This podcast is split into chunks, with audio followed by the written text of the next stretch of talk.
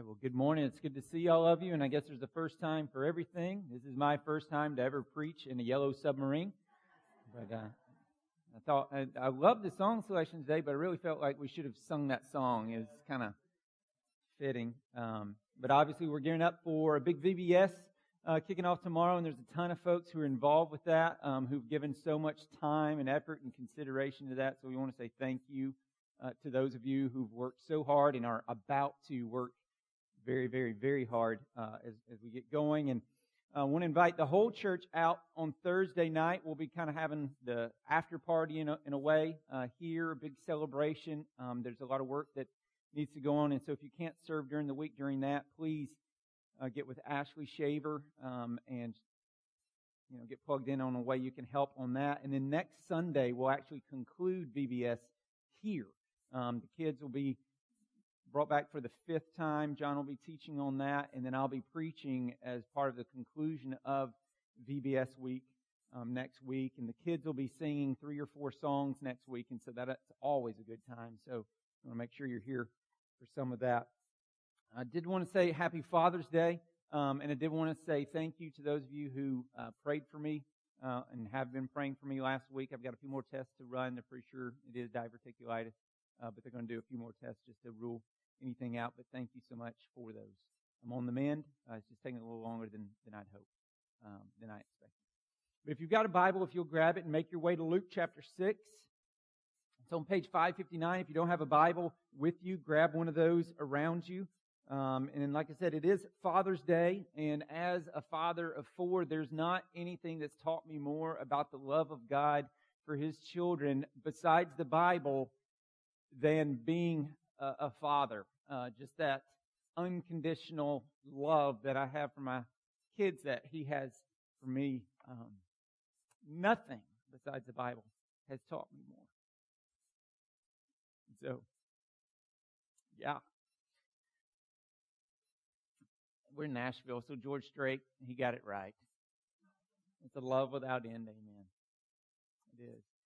And and my dad, um, you know, like probably a lot of your dads, taught me not only uh, with his words, but also also with his actions. He taught me not only with what he said, but you know, then he would show me uh, through the way he lived his life as as well. He would he would he would declare it, and he would display it.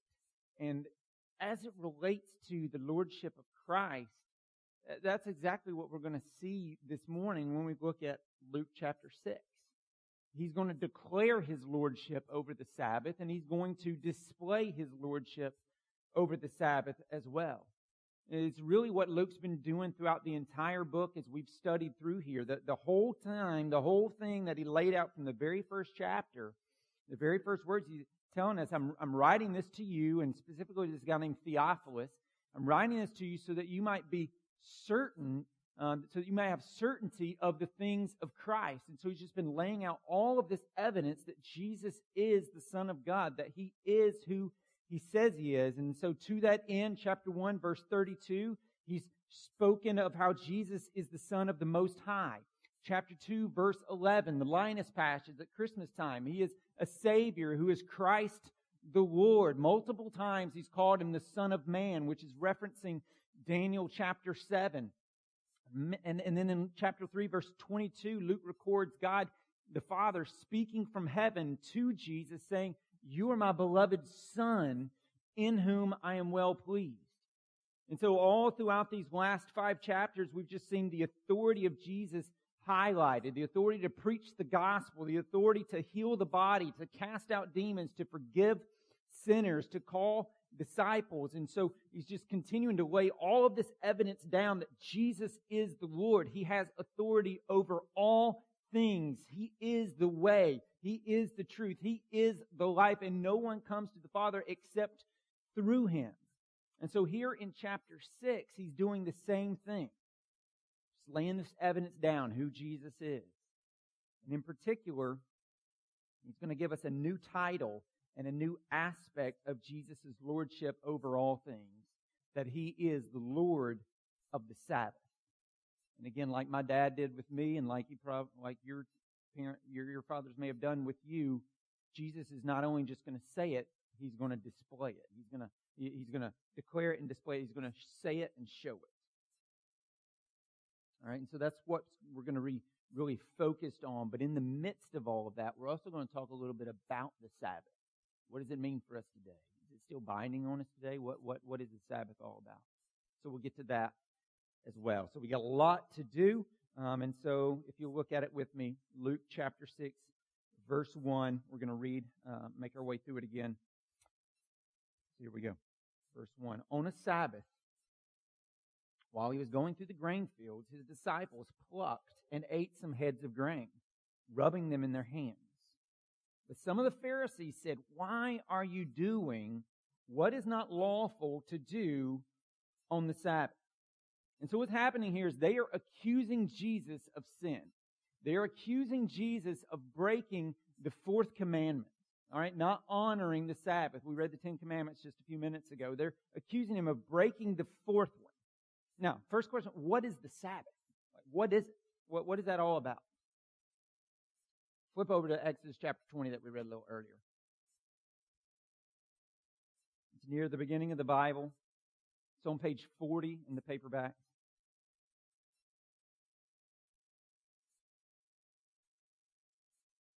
All right, this, this is the Ten Commandments. These is, this, this is what God handed down in stone tablets to Charlton Heston on the mountaintop.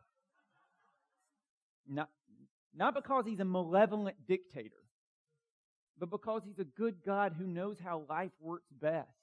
And so he's saying life goes this way. Life, things work this way. This is how I designed the world to work. So it functions this way. Live this way.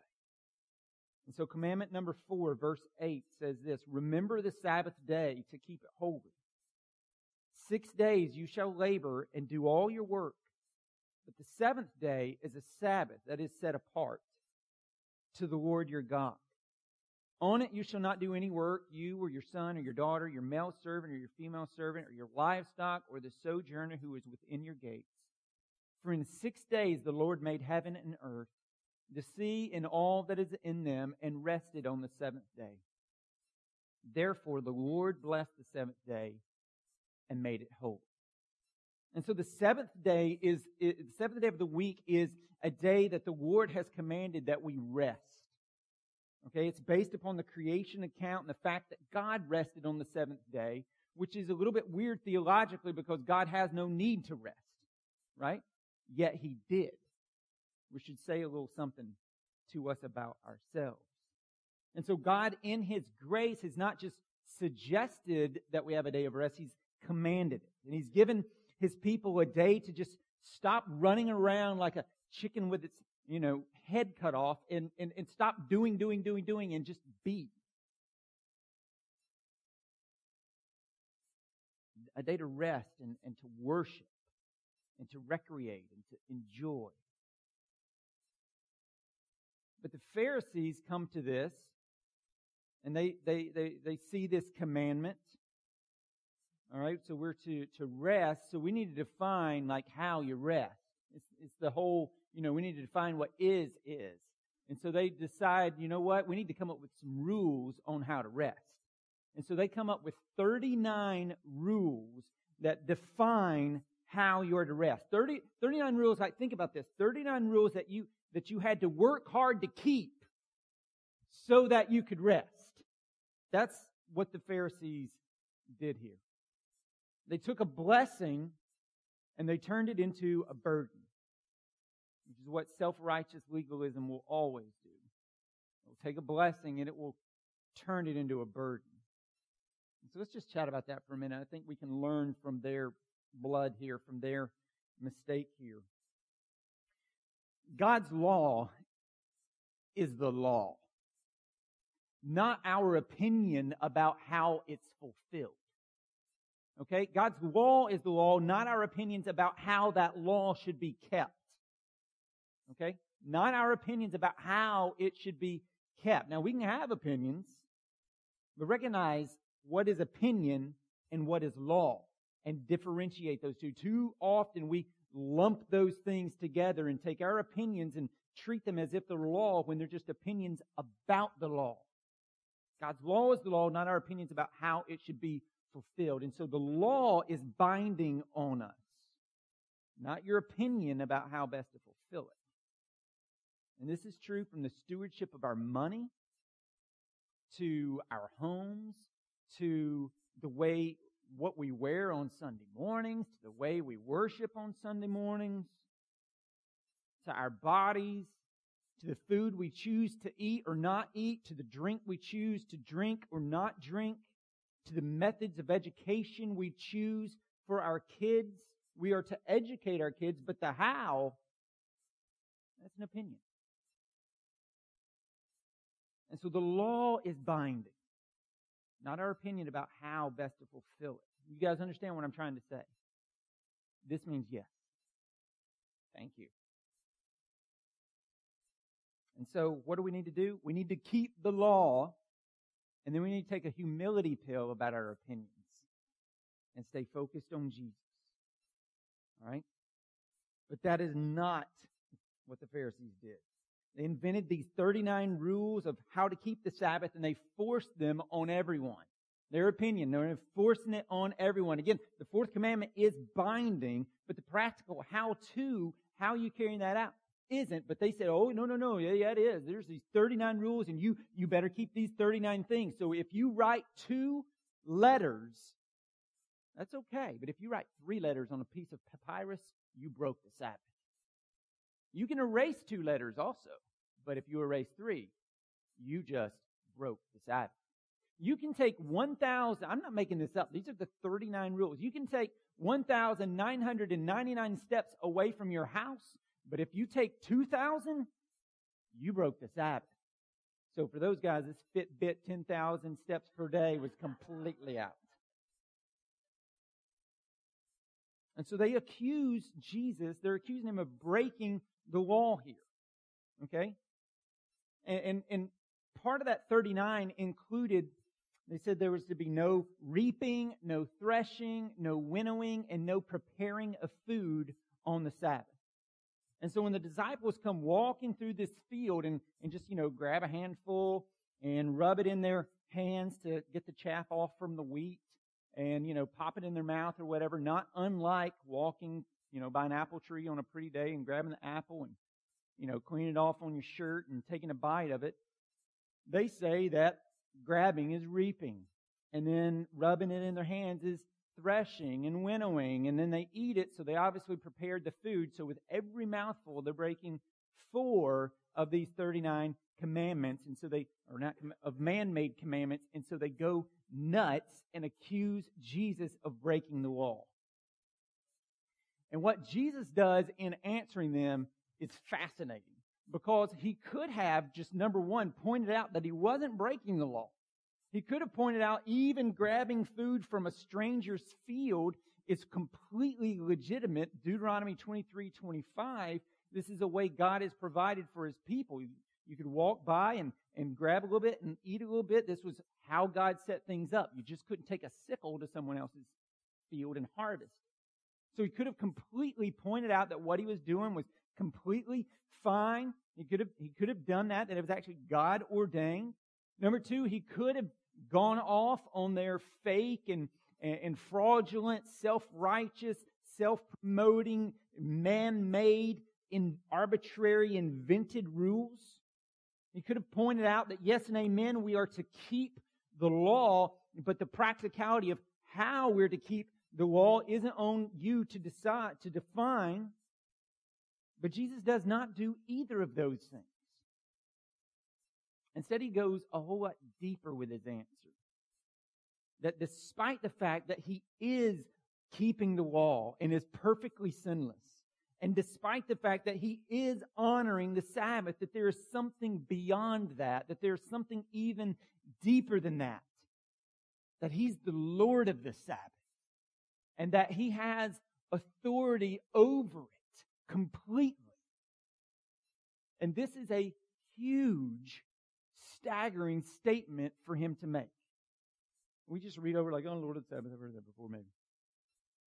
This is a huge statement for him to make here.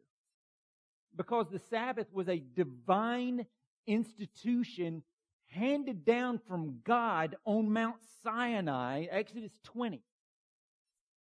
And so to claim that you are Lord over that which God commanded is to claim that you are God. So this is a huge statement that Jesus is laying down. Another claim of deity, another claim that he is divine. And so he is declaring here, he is the Lord. He has authority over all things, including the Sabbath.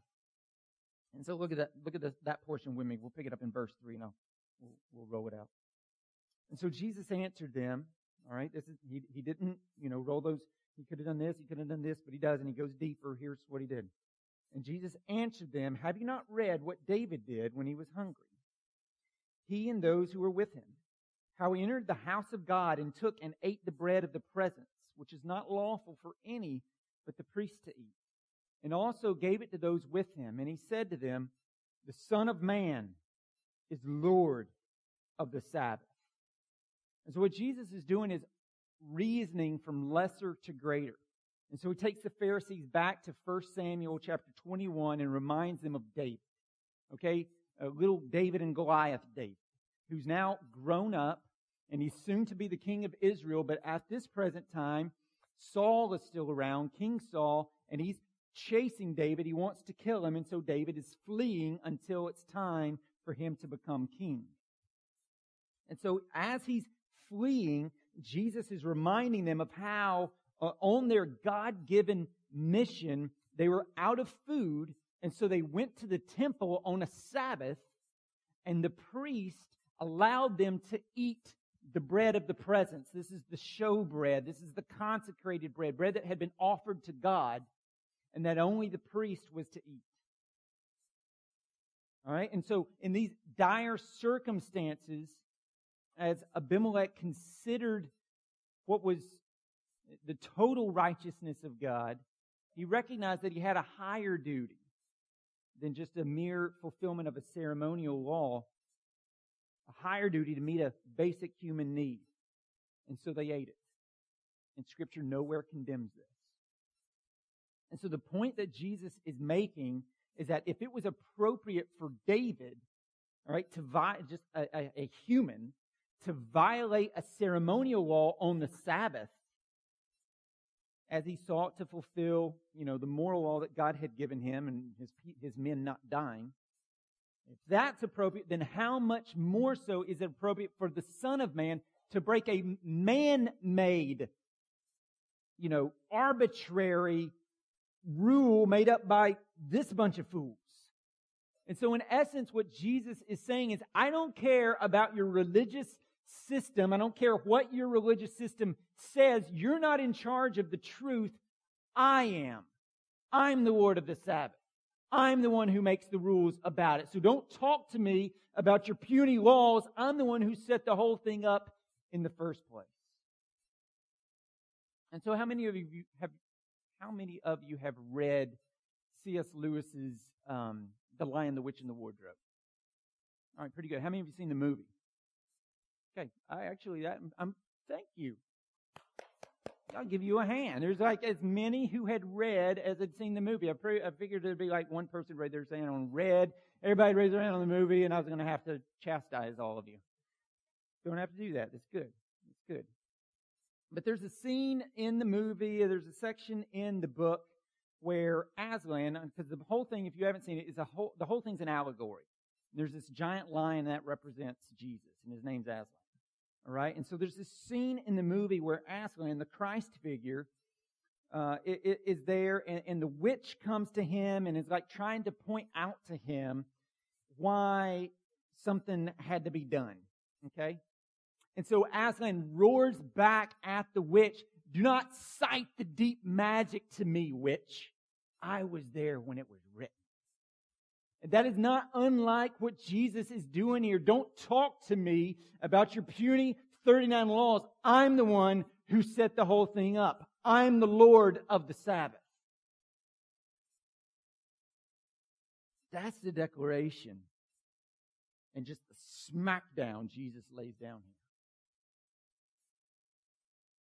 But like my daddy did, and many of y'all, he doesn't just say it. He's also going to show it. All right. So that's the declaration. Now let's look at the display. All right. We got a declaration of lordship. I don't even know if you have sermon guides. The last week got all crazy. But now let's look at declaration, uh, display, declaration. Now let's look at display. A display of lordship. Look at verse 6 with me. On another Sabbath, all right, this is a different day, he entered the synagogue and was teaching. Now, just time out. How many times have I pointed out every single time we come to Jesus, he's teaching? It's the, he is a word centered uh, Messiah, preacher. It's what he does. It's part of. I mean, that's, that is the centerpiece of his ministry. It's the centerpiece of ministry today, the, the preached word. So on another Sabbath, he entered the synagogue and he was preaching, and a man was there whose right hand was withered. And the scribes and the Pharisees, look at this, watched him, that is, they're watching Jesus, to see whether he would heal on the Sabbath so that they might find a reason to accuse him. And so these guys don't give a flip about this man who has suffered with a withered hand, which who knows what that is, but you know, something doesn't work with his hand. They don't care about them. They, they have no, they don't care about his story, about his life, how it happened, how it affects him. They have no use for him, no care for him. They are simply there watching and hoping that Jesus will show mercy and kindness to him, not because they care about him, but because they want to arrest Jesus. No mercy in these people. They want to arrest Jesus because he just violated one of their 39 rules.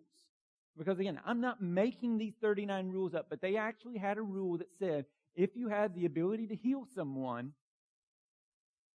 unless it was life threatening, you couldn't do it on the Sabbath. It needed to wait till the next day. That, that was a rule that they made up. And so that's what they're watching for. They want to be the little spiritual Gestapo here and charge Jesus with Sabbath breaking.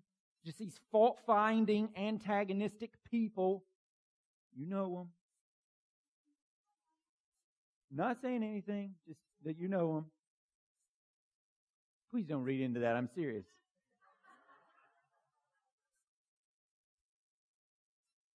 so verse 8.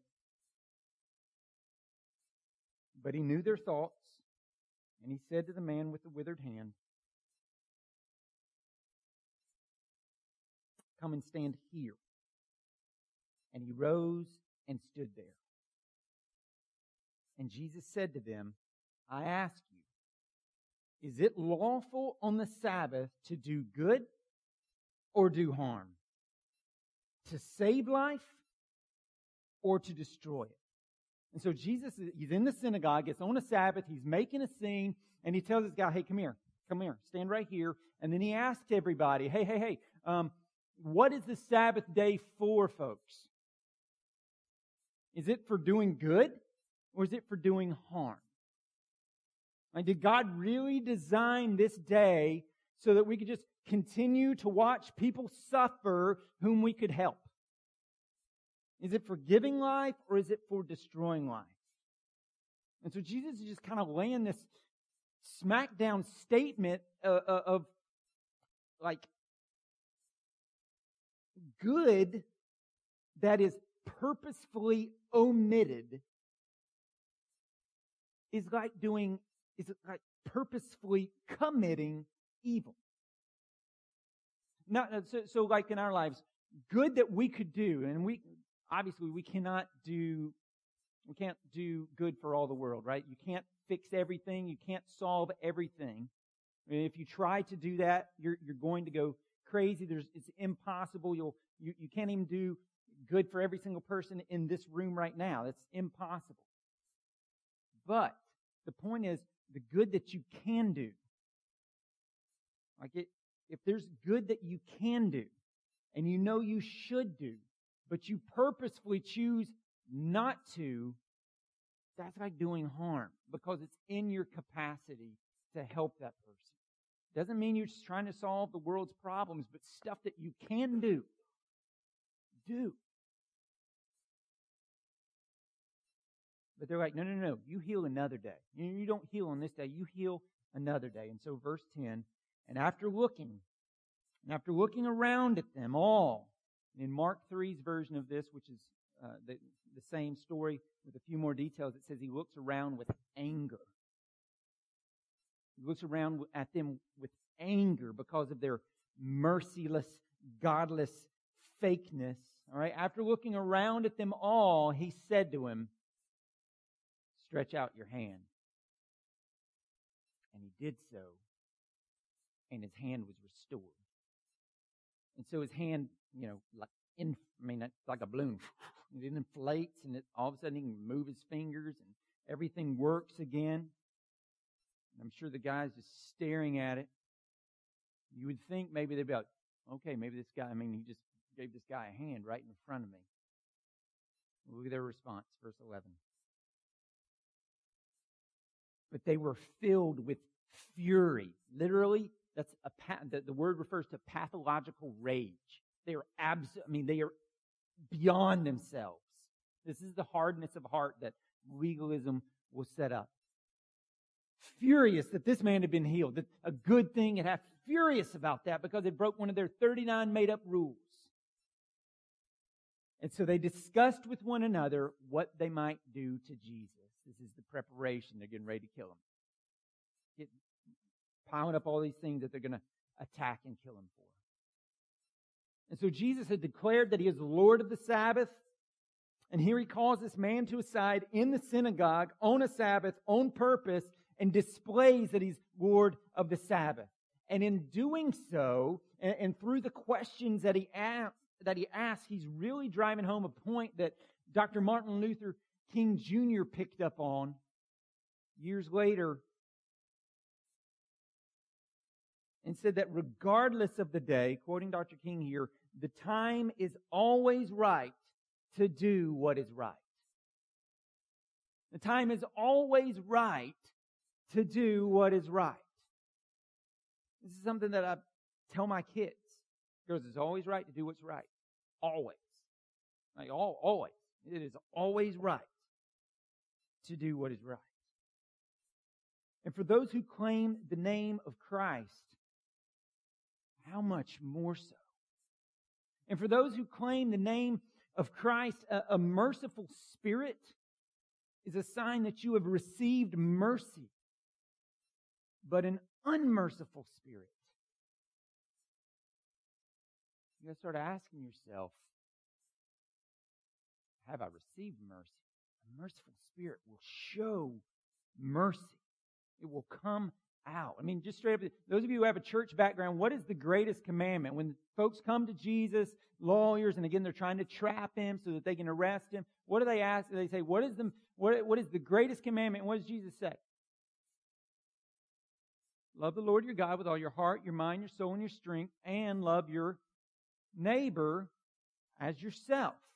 In this is all the law and prophets. He's saying all of the law and the prophet, all of the commandments, everything is, is, is inside of and is accomplished by doing those two things. Loving the Lord with all that you are and loving your neighbor as yourself. And so we're to love God and we're to love our neighbor and we're to do it with an attitude of the time is always right to do what's right. And of course, kindness and compassion and mercy is not, does not produce, like just because you do those things doesn't make, doesn't mean you're a Christian. People, non-Christians, non-believers do those things all the time. But true faith can't help but produce those things. Like if you are a believer, those things should be coming out of you. Fruit should be produced. If you are a Christian, you have been filled with the fruit singular. It's not fruit, like, well, I got, I got this one, but I don't have no. It's fruit singular of love and joy and peace and patience and kindness and goodness and gentleness and faithfulness and self-control. Those should be coming out of you in ever increasing. I mean, we got to grow. We got to be sanctified. We sang about that, but in ever increasing measures. And so true Christians should be marked by compassion and love and kindness to those in need, to the poor, to the immigrant, to the refugee, to the cultural outcast, to the alcoholic, to the drug addict, to the porn addict, to the adulterer, to the homosexual, to those with special needs, to the orphan, to the abused, to the gender confused, to the AIDS victim. Doesn't mean we're always going to agree with everyone in that category, but we are to love everyone in all categories. And we tell them about Jesus and the hope of the gospel and the forgiveness and the new life that he gives. And even if they reject that and spit in our face and hate us, what do we do? We turn the other cheek and we keep loving them. And we mourn when they mourn. And so last week, I was in about this time, I was at Williamson County getting a CT scan. And as I was waiting in the waiting room, I was watching the news, and all, all, all over the news was the, the bombing that had happened in Orlando at the Pulse nightclub. It was all over the news, and they're still trying to figure out how many people had been killed and what had happened. And as Christians, yes, we don't agree with the particular lifestyle choice of the people who were at that nightclub. But we should be crushed that people made in the image of God were attacked and slaughtered. Like that should break our hearts. It's still made in the image of God. There is not one person on the face of the planet who is not made in the image of God and therefore not worthy of respect and honor and dignity and value. Our value is inherent because the image of God has been stamped on every person. It doesn't mean we agree with everything, but it does mean we show brokenness and we show love and compassion and grace and sympathy. These are our neighbors. These are those we are to love. I mean, the Good Samaritan. Who's my neighbor? The point is, everybody. Samaritans and Jews hated one another. But what did the Samaritan do? He cared for the Jew. The priest didn't care for the Jew that was hurt, and the, and the, the Levite didn't care for him and was beat up and robbed and thrown into a ditch. But the Samaritan did. Those that shouldn't did. That's weird to be. Why would you care for that person? You guys aren't like in line at all. Why would you show love to them? Why would you show care to them? Why would you show mercy to them? Because Jesus showed mercy to me. Because Jesus was kind to me.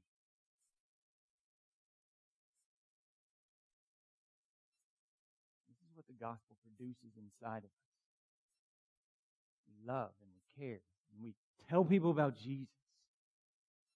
Even if they don't like it, we love them and we care. And so it's always right to do what's right, to do good towards our neighbors, even on, especially on the Sabbath, especially on the Sabbath. Because Jesus is Lord of it. He declared it and he displayed it. I'll try to go fast, but that still leaves us with the question, what does the Sabbath mean for us today? What does it mean? What does it mean for us? Are we still to keep it? Is this something that we're still to practice today? And the short answer to all of that is yes. Yes, it is. With all that Jesus declared and displayed in his lordship over the Sabbath, he is not saying that the Sabbath no longer matters. He's saying, I'm Lord of it. So of course it matters. And a couple weeks ago, we talked about the moral law and the ceremonial law and the civil law and how the ceremonial and civil have been done away with, but the moral still stands for all times because it was handed down before the Ten Commandments were ever handed down. And the Sabbath is part of that. The Sabbath was recognized long, mm, long before the Ten Commandments were ever handed down. And so it's part, it's, it's part of the moral laws, part of the, ten, it, it can't go away. Now, the ceremonial and civil aspects of it that related to it have gone away. That's why we're not going to go hunt down and kill any of our missing church members today. That part's over. But the moral law upon which the Sabbath is built is still in play. And so Jesus' declaration and display of his lordship over it isn't abolishing it, but it's rescuing it from its perversion. The Pharisees had turned it into a burden. Jesus is restoring it to the blessing that he created it to be in the first place. That the Sabbath was made for man, not man for the Sabbath. And so as J.C. Ryle, an Anglican bishop in the 1800s in Liverpool wrote, we must not allow ourselves to be carried away by the common notion that the Sabbath is a mere Jewish ordinance and that it was abolished and done away by Christ. There's not a single passage of the Gospels which proves this. In every case where we find our Lord speaking upon it, he speaks against the false views of it which were taught by the Pharisees, but not against the day itself. And so he gives this example of the architect who repairs a building and restores it to its proper use is not the destroyer of it, but the preserver of it. And so if the Sabbath day is still in effect then, well then why do we worship on Sunday, the first day of the week, and not the seventh day of the week? And what does it mean for us practically? Real quick. We worship on the first day of the week for a myriad of reasons. I'll throw out a couple of them. One is that every post-resurrection appearance of Jesus was on the first day of the week. The promised Holy Spirit came on the first day of the week. In the Old Testament, they were looking forward to a coming uh, of of the Messiah, and so they worship, worship, they had their Sabbath on the seventh day of the week, but we now are looking back on the fact that we've already begun to enter into the eternal Sabbath rest. It's already happened, and so we do it on the first day of the week to mark the rest of our week. But even beyond all of that, like the calendar's been set and reset so many times, if we wanted to pick a particular day, we wouldn't even know which one's actually Sunday. Sunday might be Wednesday. the calendar's been reset so many times. And so the point is not so much about a particular day, but that we do keep one specific day dedicated specifically to corporate worship and rest. And Sunday is the preferable day, but it's not always practical. Praise the Lord that someone's at the power company today. I want my AC running when I get home. I'm glad it's running in here. I'm glad I'm going to flip the switch and my water's going to come on. Somebody's got to be there to do that. Bunch of us are going to go out to eat. I'm glad someone's going to be there to cook some food and, and, and, and, and, you know, be a waiter or a waitress. So it's not always, Sunday is preferable, but it's not always practical. And the point is to have a day. To have a day. And so that's kind of the, the practical outworking of this. The, the, the Sabbath was given to us as a gift. It was given to you as a gift. It was to free humankind up to rest and to enjoy God. Again, it's based upon the fact that, that God rested on the Sabbath day. Though he didn't need to, he still did. And that should say something to us. It means that despite what we feel, God's given us a day to rest, to stop doing, doing, doing, doing, doing, and just be for a minute. Be. And is it not true that you work better, you parent better, you love better. You serve better. You worship better when you're rested. God knows how He set the world up. He knows how He created. And so in His grace, He's given us a day like that. A day to slow down and see that the world's not going to fall off its tracks. Your job's not going to crumble. Your family's not going to crumble. Your team's not going to crumble. Your, all this isn't going to crumble because you take a day off and let go of the wheel for a minute. You're not God. It's not all dependent upon you. The world's going to go on. It's going to be okay. I think that's part of what my little diverticulitis thing was all about. I've just been pushing, pushing, pushing, pushing, pushing for so long, so hard, and God was like, I don't even need you. The church isn't going to fall apart if you're not there. It's going to be okay. Slow down, son. Rest a little bit. Breathe. Stop being so uptight.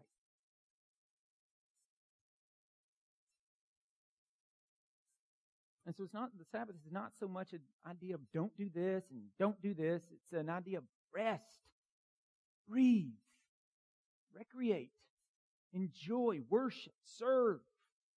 And so, yeah, we gather for worship. It's what the New Testament talks about church has done for 2,000 years on the Lord's Day. But then if you want to go, if you rest by taking a walk, even beyond 1,999 steps? Then go for a walk. Not because you have to, but because you can. If you rest and worship and love God by sitting on a mower or getting in your garden, that's how you rest. It's not work to you. We're not to work. But if that's how you enjoy, if that's how you, then get on the mower. People may look at you weird, but it's, we keep the law, not specifically how an opinion states the law must be kept. Keep the law. Rest, recreate, enjoy, breathe.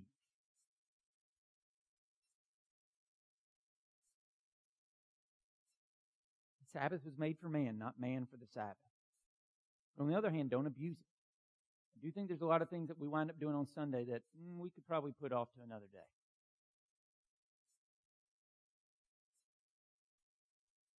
A lot of stuff that's kind of unnecessary. We just have this inability to stop and just say, no, no, no, no, I'm not going to do that. But, but the Sabbath is God's way of slamming on the brakes and saying, stop! Breathe. Rest a minute. Stop doing and just be. So here's the question. Do you have a, do you have that day? Sundays are preferable, but it's not going to work for everybody. Point is to have a day of Sabbath. Do you? I work on Sunday, so it doesn't always work for me. Do you have a day? Do you have a day set aside where you can just disconnect? Do you have a day where you can go for a walk? Do you have a day where you can stop doing and just be? You have a day where you can worship with your family and have time in conversation and think deeply on Christ and read and listen to music. Where you can play with your kids in the yard without frantically having to hurry them off to dance or, or, or, or soccer or baseball or ballet or whatever it might be. You can just go to the park. Where you can just be with them, where you can just walk outside and breathe deep and rest. Do you have that? Because the Bible doesn't just request it, it commands it. Not God going, you know what, it'd be a pretty good idea if you take a moment and, you know, recharge a little bit. That might be a good, when you get a chance, think about that. No, no, he says, rest. Because I love you. Rest. Do you have that? But beyond just the practicalities of that, the Sabbath points to, and I'll finish with this, points to the fact that that, that, that, that it, it's point, the Sabbath is pointing forward to an ultimate Sabbath. It's pointing to something a whole lot more because if you, if you have a day where you're not just doing, doing, doing, on that day, then you're reminded that not only does the world not revolve around you and it will go on even if you're not doing something, not only are you reminded that the world or your job your company, your schoolwork, your sports not going to burst into flames and crumble around you just because you're not there, just because you, you know, the universe is going to go on even though you can't answer this email or take this phone call. Not only that, but it also reminds you that you don't have to work to earn God's forgiveness. Jesus worked for you. We don't work. Jesus worked. It's not based upon what you do. So we can rest. It's based upon what Jesus did. He did it for us. He paid it all. And so ultimately, the Sabbath is pointing forward to Christ and an ultimate, full, and final Sabbath rest. One that our weekly recurring ones are pointing forward to. An eternal Sabbath rest, an ultimate fulfillment of all that God's doing when all the wrong in the world will be made right. When all the tears will be wiped away and there'll be no more sorrow and there'll be no more pain and there'll be no more death. All these things will be no more. The former things have gone. The new things have come. Jesus is making all things new. That's what the Sabbath is pointing to. That's why Hebrews 4 verse 9 puts it like this. So then, there remains a Sabbath rest for the people of God. For whoever has entered God's rest has also rested from his works as God did from his. That's the Sabbath that's coming and that this Sabbath points forward to. And our Lord is Lord over it. But even as great as it is, and that rest is, and that hope of heaven is, remember this Jesus is better than that. He's the Lord of it, the Lord of the Sabbath. Let's, let's pray. Father, I pray that you would help us rest. I know for me, for many people in this room, that requires repentance and humility.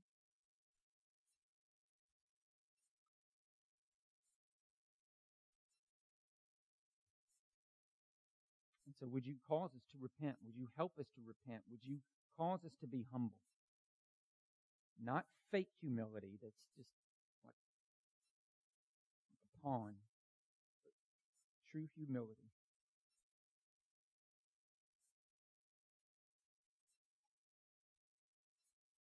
And would you remind us also of your, you gave this to us because you're a good father who wants your best for us. And so remind us of your love and your mercy and your grace that's been shown us in Christ. Whatever Father we had here in this world, in you we have a perfect one. will never leave us or forsake us or abandon Love is perfect forever and ever.